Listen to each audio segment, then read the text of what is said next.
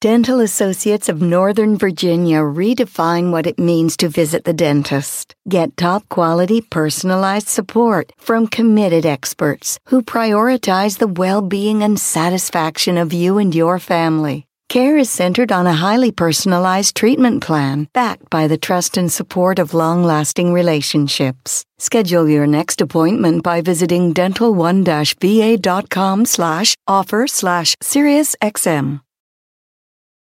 Kohler Smart Toilets introduce a new standard of design and cleanliness, sculptural forms, intuitive technology, and total personalization with integrated warm water cleansing, heated seats, and warm air dryers. For peace of mind and convenience, there are touchless lids, seats, flush, and a self sanitizing bidet wand. Now you can even use voice commands with Numi 2.0, featuring built-in Amazon Alexa. Explore the complete lineup at kohler.com slash smart toilets and discover what you've been missing.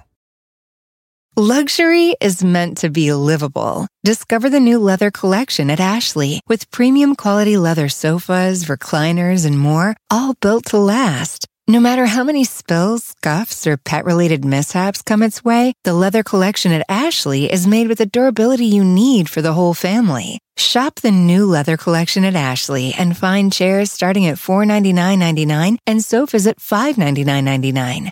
Ashley, for the love of home. Three, two, one. You're listening to Field Day with Katie Black. Is that is that is that good? What up? Welcome to Field Day with Katie Black. I'm honored today. I have with me. My name is Terrence Wheatley. Uh, I played in the NFL for six years. Uh, went to the University of Colorado, and and now I am a sports executive uh, in the Phoenix area. Oh, what's up? Well, first of all, welcome, Terrence. Thank you, thank you, thank you for joining me. First off, I understand that you grew up in Texas. Were you born there as well? No, no. I was actually born in Walnut Creek, so I was a East Bay guy. Um, and we moved after the '89 earthquake, and then we okay. actually went from there to North Carolina, where I spent like my younger years, like elementary school. Okay, that's where I'm from. Which part? Okay, so I grew up in Carrboro, a little tiny little town right outside yeah. of Chapel Hill. So grew up there, and then we moved from there to to Dallas, where I, I grew up. Uh, probably basically from middle school on. Very interesting. So I've been all over the country. That's awesome. Do you have real quick? Do you have like a, a favorite, or is that unfair? Or? I think that's unfair. I mean, as a kid, I don't think it really matters where you live. I I had a hell of a time in, in North Carolina. I grew up in the woods and fishing and camping and all these different things. And then when we got to, to Dallas, it was more like the suburbs, right? Dallas was exploding back then. So mm-hmm. I still did all that stuff, just not as much. But um, I, I think I think deep down, I'm always going to be a Texas guy. I feel that. I feel that. That's what I mean. I've that's what I hear. That's what I understand. That yeah. Once you go there, that's well. Getting into all of that, and obviously you being an athlete, at what age do you have a pinpoint of when you started really getting into football or realizing you were good at it? Ah, shit. Football was the last sport I played. I played everything else first. Interesting. I, uh, okay. Yeah, I uh, I grew up running track. My both my parents ran track uh, at Arizona State. Um, my dad had a chance to go to the Olympics and all that fun, great stuff. So that's kind of how I grew up: track, baseball, then basketball, football. Football was one of those sports to where my parents didn't want me to play because you know they thought I would get hurt. Which, in hindsight, they were they were pretty damn accurate on that one. Um, so I didn't start playing football really till the fifth grade, and I didn't like getting hit. I didn't want anybody to touch me. If it was flag football, I would have been the best shit at it. Um, and so for me, like I didn't really kind of like truly dive into it probably till right around eighth grade is when I really got into it. Interesting. Yes, that is what I am learning as I'm talking to athletes is I think ignorantly just I always kind of assume that the individual had one tunnel vision for one activity and that just really seems to not be the case. No, we all kind of do everything, right? I mean, football for me, like I always wanted to play it and I always did like in the backyard and stuff, right? But I just I never played it, you know, with a with a rec league or anything like that. And flag football back then didn't exist. Um, so for me, it was up to my parents. And then by the time I got to, to fifth grade, getting ready to go to middle school, I think they realized they couldn't stop me at that point because I could pick whatever sport I wanted. Um, so I played football, basketball, ran track, baseball, all that stuff, uh, basically all throughout high school. Well, fascinating. So, also a random weird question that I have is when you are in the moment of playing the sport, regardless of college or high school or NFL, and you know all the focus is on you, do you just block that out or? Yeah, I'll, I'll tell you when you. Um, I think when you first get into it, like in high school, because it's so new to having the amount of people watching you, you're always kind of looking around and you kind of try to find your parents and shit like that, make sure they're around. And, mm-hmm. You know, when you get to college, I mean, you just got so much information that you're trying to process, and the plays are different. Obviously, in high school, it's very, very basic. But then when you get to college, I don't have time to be giving a shit what the crowd is doing. The only thing, like with my position being a DB, was the crowd would basically tell me when the ball's in the air. So mm-hmm. for me, I can listen to crowd noise as I'm running with my back turned. And if all of a sudden the crowd gets louder, either there's a quarterback sack, something's happening back there, or the ball's in the air. And so all of a sudden, like that type of noise, I'm more aware to as opposed to just kind of like this dull roar. Um, when you get to the sideline, obviously people talk shit to you and you deal with that. But, you know, outside of that, you don't pay attention to that stuff. Also, another, I'm all about different parts of the country. And obviously, I understand that you played high school, Texas football, the vibe of football in Texas. What is how is that different than Colorado? With just the difference, obviously, that now you're playing college ball. Is yeah. there? There's a there's a big difference because, like, I mean, everybody everybody says it, but until you like experience Texas football, I mean, it's it's damn near a religion, right? I mean, yeah, small towns out in East Texas and West Texas, they shut shit down and they go to the game. Um, homecoming is a big deal. Um, I mean, when I played, my my high school stadium held probably 12,000 people. And that was back in, you know, we're talking 2001, 2002. So you could imagine now with these big ass stadiums that they're building. I mean, you know, we actually just moved to Phoenix from from Dallas, but right across the street from us at Prosper, I mean, I believe their stadium is like 15,000 and they have suites and all all this shit that you just can't replicate, right? So if you look at from a high school perspective, I mean, Texas, Florida, California is just different. You can't you can't describe it. I'm not saying that the athletes are significantly better. Obviously, we come from all parts of the country, but in terms of like an experience, there's nothing like Texas football. It's just something you got to go do once.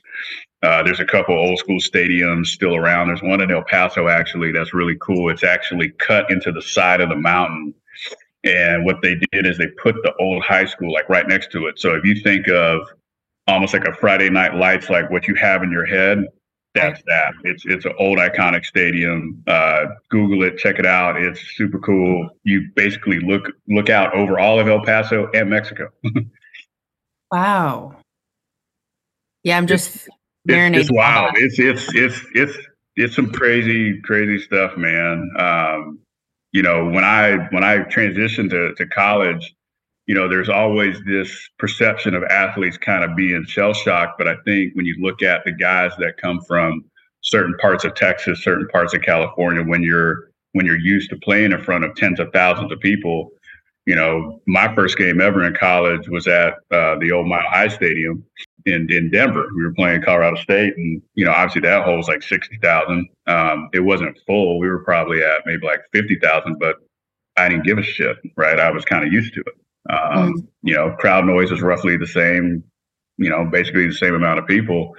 Um, so the transition for me was same old stuff. mm. Now, what was any? How did your body adjust to like playing in the cold? shit sucks when you're from Dallas. um, but here's the catch. So when I was getting recruited, uh, the DB coach and the, the defensive coordinator, they used to come out all the time. And they, you know, recruiting period was typically in the fall. And Dallas actually is colder than Boulder. Boulder gets more days of sunshine than damn near any other place in the country.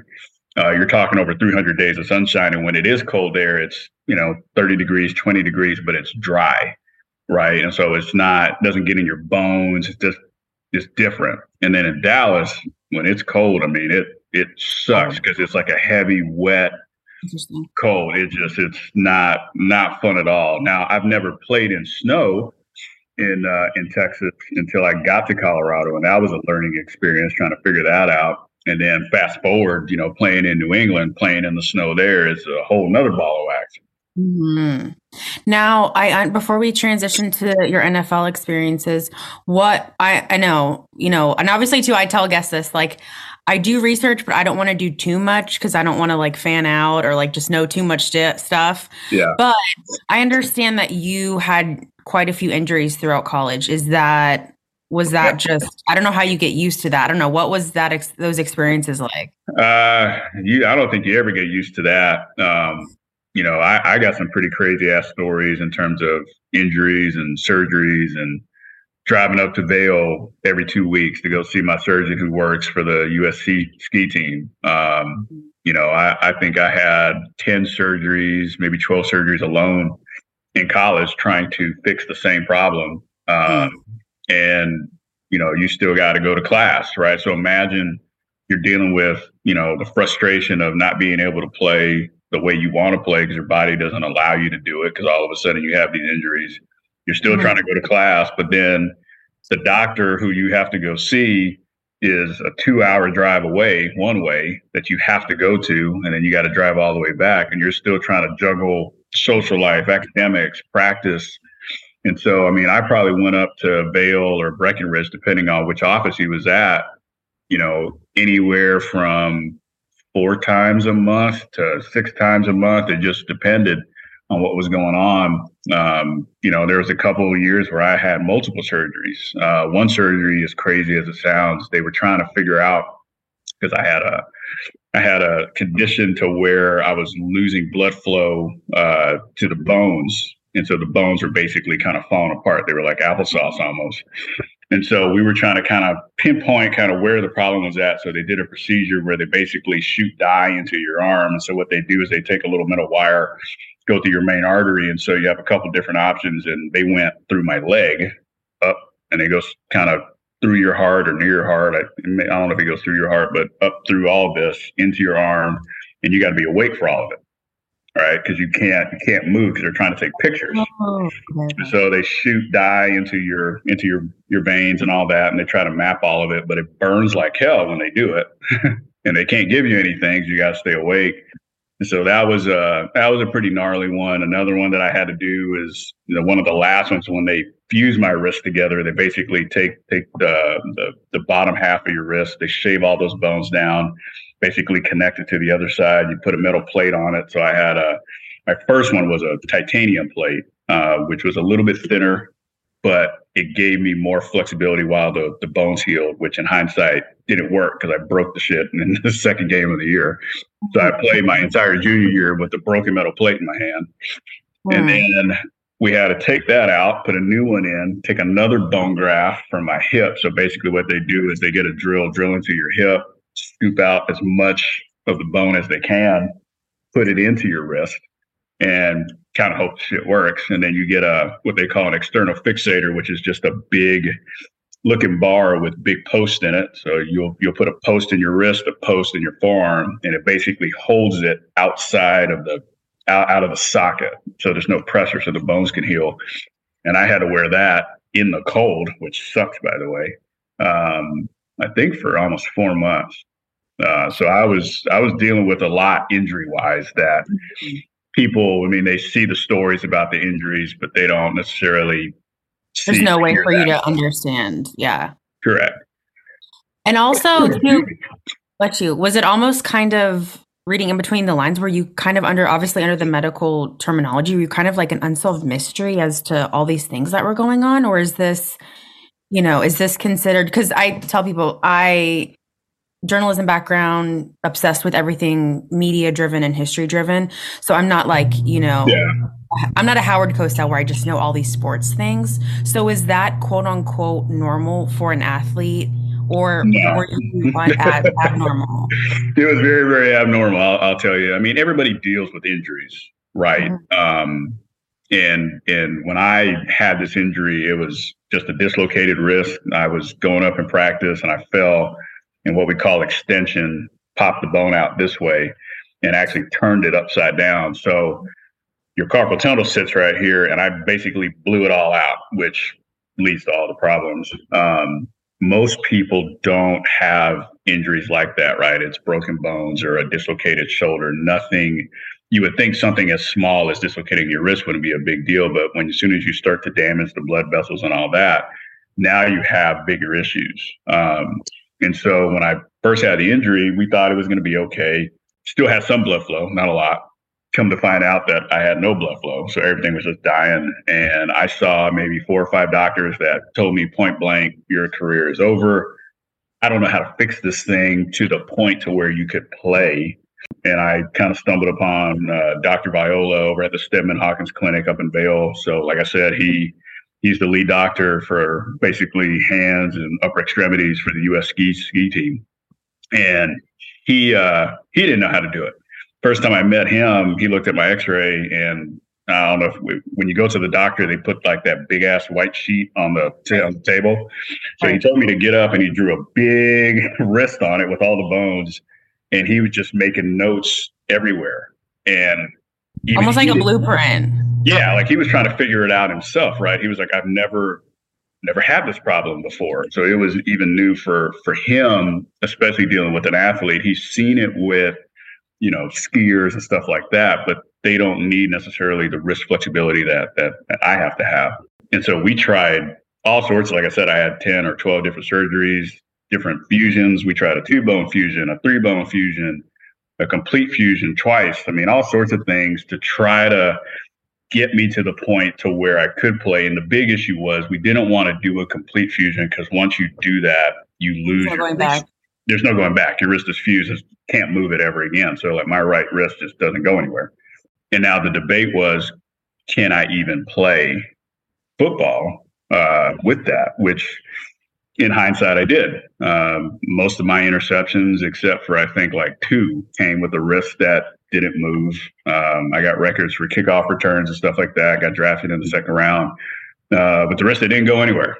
Um, and that's you know, I don't know how the hell I did it, but uh, I somehow. Wow, I mean, what a story! I somehow figured it out. While all these things are going on, how are you kind of then you know lay out the the next steps of like I'm going to do the NFL thing?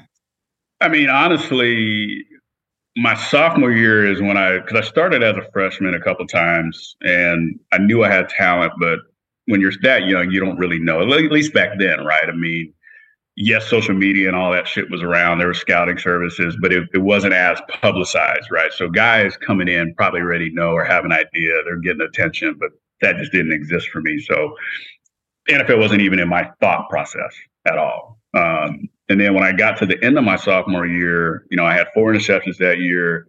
I was in a lot of pain, but I was like, all right, I can maybe do this. And then you know, one surgery and another surgery and another surgery. I got a red shirt my junior year. And it's kind of like, mm, I'm not really sure if this is even possible. I know physically I have the skill set to possibly go to the NFL, but will my body last? Right. So now, you know, you're shit 18 years old trying to process all this information as you're trying to process decisions like having a complete fusion that will change your life forever. Um, and then still try to perform on the field and do schoolwork on top of that. Yeah, um, I mean, wild. I mean, I used to shit. I, I had to take a couple finals left-handed, right? So I learned to write with my left hand. Uh, oh my goodness! Now it took me a hell of a long time to finish the final because I wasn't naturally left-handed, but that's what I had to do. Um, and so I, to be honest, it didn't even dawn on me probably until midway through my junior year that I could play with the wrist. I was good at it. I was making interceptions. I was making big plays. And that's when phone calls from agents and stuff started coming in, which is a whole nother ball of wax, right? Because now, at least now, you at least have some help. But back then, there was no like guidebook on who to pick. Why should you go with this one? You know, what's legal, what's not legal. Like you, you figure all that shit out on your own. Uh, And Do you think in that specific subject, do you think ignorance was, you know, ignorance is bliss, what have you? I think so, right? I mean, it's it's a it's a rough process, but it still should be a fun process. Like it should be cool to have agents calling you and agents showing up at your game and talking to you and telling you how good good you are, which obviously that's their job, right? They're salesmen. They're trying to sell themselves and sell you. Um, but you should be able to enjoy shit like that, right? And they give you booklets with all your stats and you know what you could be and all that. And so ignorance is bliss to a degree. Um, but then there comes a point, especially when you get to your like senior year, right? Like you're starting to get ready to make some decisions. And so Right. even for me, like I actually thought about leaving school early um, because that particular DB class wasn't super, super strong. So I was like, all right, well, let me see and test the waters. And so they gave me kind of a mid to late round grade for a whole gamut of reasons. And I was like, all right, well, no, no harm in just, you know, playing another year. I can go ahead and graduate, but then also I can prove that through another year of playing that my wrist is okay. Um, and for me, it ended up working out. Well, awesome. And like, you know, not to sound corny, but I love to say props, but honestly, props to, you know, all those things that you went through. 'cause that sounds like a lot of adversity. Yeah, it, it was definitely stressful as hell. Oh, I'm sure. Well, I ask guys this what is it like to actually get drafted into the NFL? It's uh, it's such a relief, right? Because you you basically work your whole life for this kind of This thirty moment. second moment, right? It's it happens quick, um, and so for me, I knew I was going to be like anywhere from a late first round to somewhere in the second round. So I didn't even watch the damn draft because back then the draft was it was three day. It was the first the first day was three rounds, so it's literally all day. Um, and I knew I wasn't going to be more than likely a first round guy, so I wouldn't play golf. I was like, I, I'm going to go relax, right? I got to this point, like let's just chill. Um, and then I got home uh, right at the end of the first round, and that's when you start watching, and you know your agent's calling you saying he's talking to so and so. They may do this, they may do that. And uh, Dallas was on the clock uh, for for me, and uh, I get a phone call, and it's from an unknown number, which typically, in hindsight, you don't ever answer those, but answer that one, uh, especially on, especially on draft day. Um, and it was Bill from New England saying, basically telling me point blank, like if the Cowboys don't pick you, we we are picking you. So I got the phone call like kind of early. so I got to sit there with a straight face in front of you know my family and friends, waiting for Dallas to make their damn decision. Uh, which luckily for them, they made it pretty quick. And then obviously I already knew what was happening, so I'm still on the phone trying to hold a straight face. And then obviously the name comes across, they announce your name and all that. Um, I don't remember any of it because everybody was screaming and yelling, and you know, it, I'm sure you kind of black out, you think? a complete complete blackout moment. I mean, I had people coming from down the street in my neighborhood, just Oh. banging down the door, walking in the door, coming through the the, the back the back door. Um, you know, I went from having maybe ten people in my home to like fifty people in my home. Um, but it was a cool moment. And then after all that's over, I mean, it's interviews, right? So now you're you're doing an interview maybe two hours after you get drafted, and then you know, back, at least back then, you're getting on an airplane within about 48 hours, and you're going to your destination. So you're packing your bags and you're out, and it's time to go to work. Wow. Real quick, I'm all about names. I love your name, Terrence. How was that a family name or is there a story behind that? Yeah, so that was my dad's best friend in college. That was his Aw. name. So spelled cool. exact same. Um, I've met him. I met him a couple times when I was a young kid. Um, We were living in California, but uh, have vague, kind of like vague memories of them.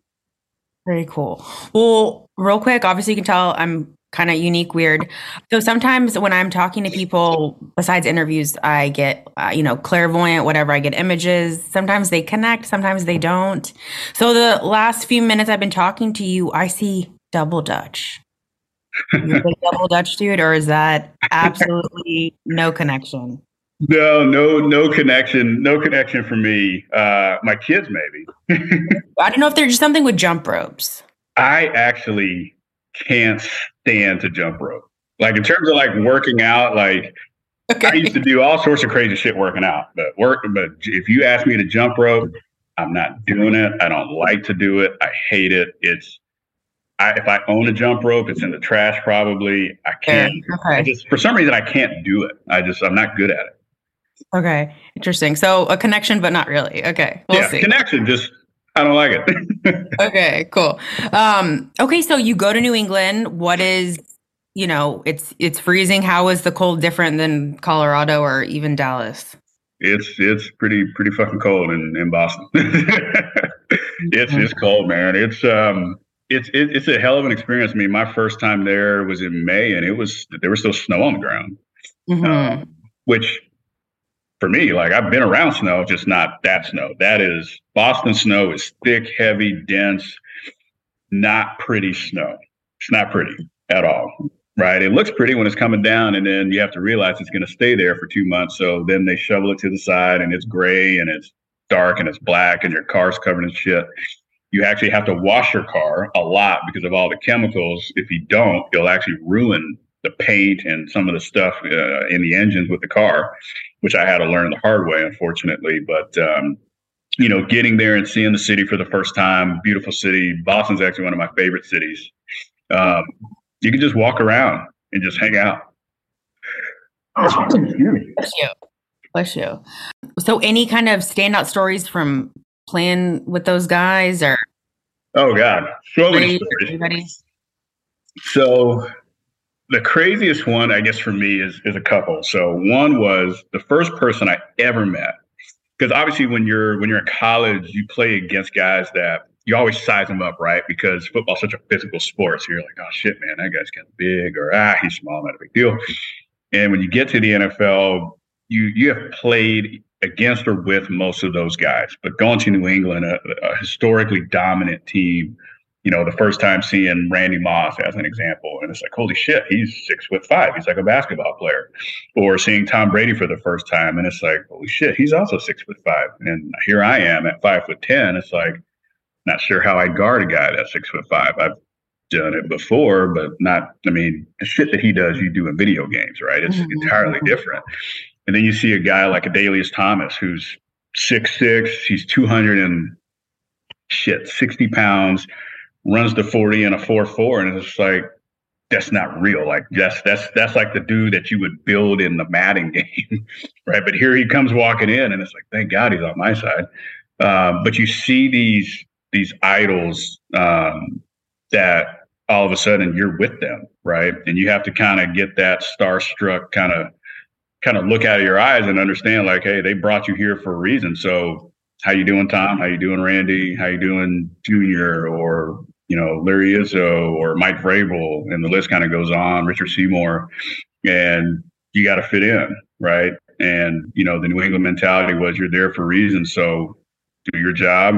Um, don't you know? Ask questions. Don't ask a lot of questions. And it was very businesslike right? So it's it's my mentality. That's how I naturally am. But it, it was it was it was a bit of a shell shock seeing all those guys for the first time, being like, "Holy shit, you guys are big!" oh my goodness. Well, you were at New England, then I understand at Jag at the Jaguars, then yep. the Buffalo Bills, then the Tennessee Titans. Is that correct? Yep, that's correct. So, what is it like to moved is it is it almost like you're gra- when you move to a different team is it almost like you're graduating from this team? You're going to a different the only thing i could connect it to is like you're going to a new school. Like how how does that work mentally? Yeah it's like going to a new school right? I mean you have to learn everything all over again right? So when you go to even like for like a regular job like if you get transferred from one city to another you have to relearn everything right? Mm-hmm. even if your job is the same right? You got to learn how to get to the stadium. Where is the stadium? Where am I going to live? All these different things. You have to reset up, you know, your rent and your electricity. I mean, you have to have a, a normal life on top of that. And then when you get into the building, you know, you're trying to basically relearn their system, right? And so cover two is cover two. Cover two is the same that it's been you know, since I started playing in the fifth grade, but it's called something entirely different per team. So the biggest challenge on top of everything I just named was you're basically trying to learn a new language. And when they come in, like they you ain't got a whole lot of time to fuck around and say, hey man, I just don't know what you guys are talking about. You know, on top of the hand signals. So what we end up doing is, you know, they give you the playbook, which is about that thick, right? You got all the checks and all the other crap that they do. But what you end up doing a lot is you write next to the name that they call it in the name that you're familiar with. Mm, so you okay. can start this process of okay, when they say, you know, let's say it's you know cover five. Cover five means something, but at New England we called it dog, D O G, and that told me to do a specific technique in that specific coverage, but it was called something entirely different in Jacksonville. So for me to at least get past the first few days, I just knew it as dog, so that's what I wrote down. And so when I heard the call come in, then it was easy for me to kind of transition and be like, okay, look, I got it. And then you slowly start to get used to the checks, you get used to the terminology, the language, um, all these different things. So that is by far the hardest, hardest, hardest part is learning. And you hear it all the time. Well, so and so has trouble learning a new system. And it's like, well, shit, if he's been hearing the same thing for the past five years, and then all of a sudden you have to go learn a new language, he's you know it's hard to pick that shit up in 48 hours 72 hours. Like that that's a lot. And that's just the name. That's not even all the different checks that we have right? If so and so motions if the x motions in and he's next to to the y next to the tight end and we're checking something else that's called something you've never heard and my responsibility all of a sudden changes into something i've never heard and you got to do all this shit as you're actually doing it. Most people can't even text and walk in a straight line. That's a proven fact. Imagine trying to process all this, this information and run backwards and beat somebody that knows where the hell he's going as you're trying to think about all these different things that people are telling you that you've never heard before. It'd be like trying to say flying to France and trying to get around France with no rhyme or reason and you don't speak French. Like you just can't do it. It's hard. Wow. Well, first of all, heads up, the I refuse to go back and upgrade to Zoom, so it looks like I have about eight minutes, which really ticks me off. No, that's that's fine. Nice to be in orbit. Sorry about that. It went from twenty percent to zero percent. No, you're fine. You're fine. I was just like, oh god. Um, oh my gosh. So I was okay. So a couple more questions, obviously, because they're gonna kick. They're literally gonna kick me off. Yeah what is your body with the injuries from college? How does that carry over? How is your body doing throughout your years in the NFL? I mean, I think it's like everybody else. I mean, it's it's beat up. Um, you know, I don't think I'm as beat up overall as a lot of people. Um, you know, obviously I got the wrist injury when I got to the NFL. I actually dislocated my other wrist, my left one. Um, that one only required four surgeries in total. Um, I need a right shoulder replacement. My right knee is getting there. But I still, you know, I play golf. I play with my kids. Um, you know, I'm not hobbling around just yet. I mean, I'm only 37. Do I feel older? Absolutely. But that's the that's the nature of what we do. I understand. So, what is it like to, you know, I, I'm careful when I use retirement, I've learned with just really anybody. But what is that to you know, have that chapter quote unquote pause or come to an end? What is that like for you?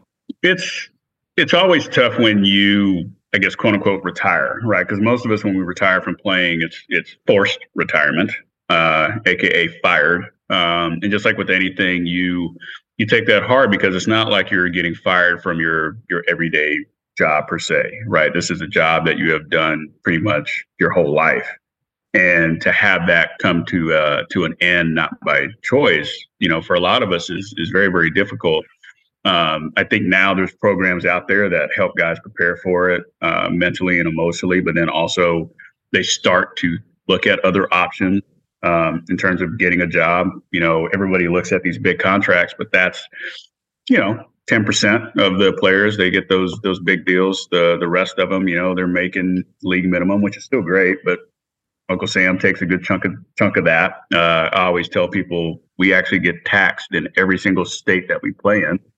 Um, so, you know, a million dollars getting taxed in California, New York, Massachusetts. You know, three of the highest.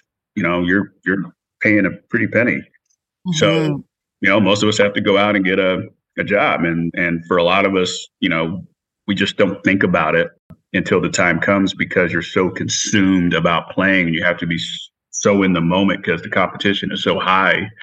Um, that's just what you have to do. And so when you do finally get that call that says, "Hey, you know, we're letting you go," it's kind of like, "Oh shit, well, what do I do?" And a lot of guys just don't know what to do. Well, and like I said, I understand that just because, again, I've tried to study the medium of this has been part of your life for so long. This is like part of your identity. So it is. Someone recently, I feel, I feel like it was Colin Branch. I don't know if you know him, but he told me that it was almost the equivalent to like a family dog passing away. That that was the only way that he could compare it. Yeah, I would agree with that because you know it's it's finite, right? It's it's it's a small window. I mean, yes, you've been doing it your whole life, but when you when you look at it in comparison to you know everything else you'll do in your life, it's small. It's a small window, um, and for a lot of us, it's you know it's very very very short. You know, obviously Tom's been playing forever, uh, but you know for for the average NFL guy, um, you know it's one year, one and a half years, uh, most most of them don't even get vested, right? So you get a handshake and a pat on the ass, and that's kind of it, right? You don't get benefits. You don't have uh, you know annuities or pension or anything like that for for most of the guys. So yeah, I mean it it could be rough for a lot of them. I understand not to be a Debbie Downer, but that's just no. But I mean, it's I mean, it is the reality, and that's that is just the reality of it. That a lot of people don't know that, right? I mean, you have to play a certain amount of years and a certain amount of games to to get that, right? And that's just even the health benefits, right? I mean, a lot of guys don't even get that. They they literally, you know, it's on to the next one, and that is the reality of the sport. They're always trying to find a younger, cheaper, better version of you every day.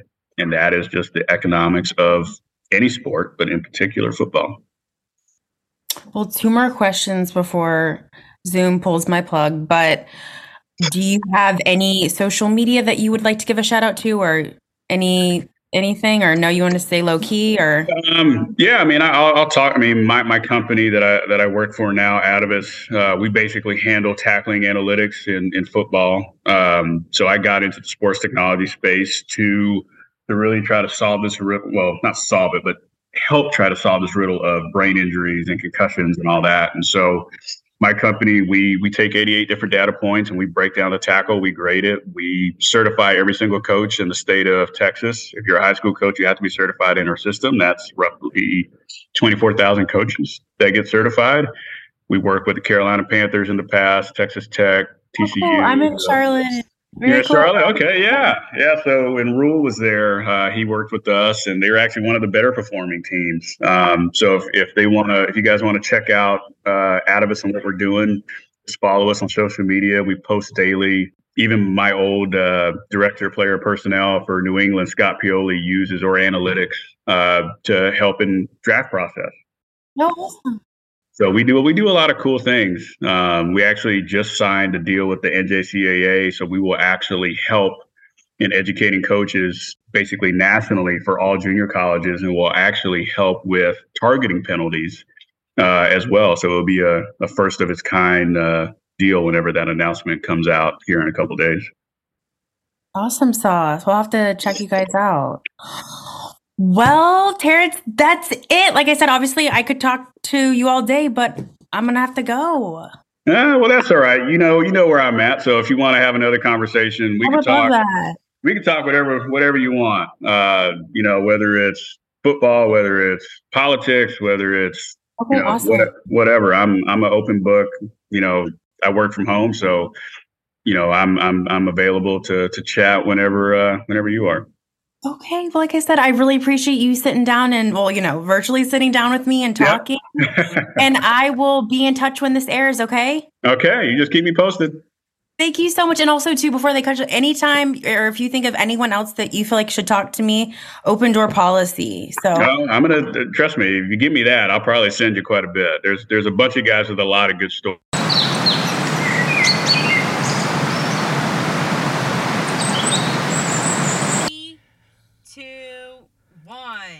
This is Field Day with Katie Black. Luxury is meant to be livable. Discover the new leather collection at Ashley with premium quality leather sofas, recliners, and more, all built to last. No matter how many spills, scuffs, or pet related mishaps come its way, the leather collection at Ashley is made with the durability you need for the whole family. Shop the new leather collection at Ashley and find chairs starting at $499.99 and sofas at $599.99. Ashley, for the love of home. Start clean with Clorox because Clorox delivers a powerful clean every time. Because messes happen. Because. Hey, honey, you know your dad's world famous chili. Yeah, the one that takes 24 hours to make. So I was trying to help out and bring the pot to the table, but it was like super hot. And then I, um, dropped it, and now the floor looks all, you know, stained with chili. Look, the point is, you guys cool with pizza for dinner? honey? Ooh, yeah, that happens. So start clean with Clorox. Use Clorox products as directed. Hey, parents. Greenlight is here to take one big thing off your to do list teaching your kids about money. With a Greenlight debit card and money app of their own, kids and teens learn to earn, save, and invest. You can send money instantly, set flexible controls, and get real time notifications of your kids' money activity. Set up chores and put allowance on autopilot to reward them for their hard work. Then learn about the world of money together. Get one month free when you sign up at greenlight.com slash podcast.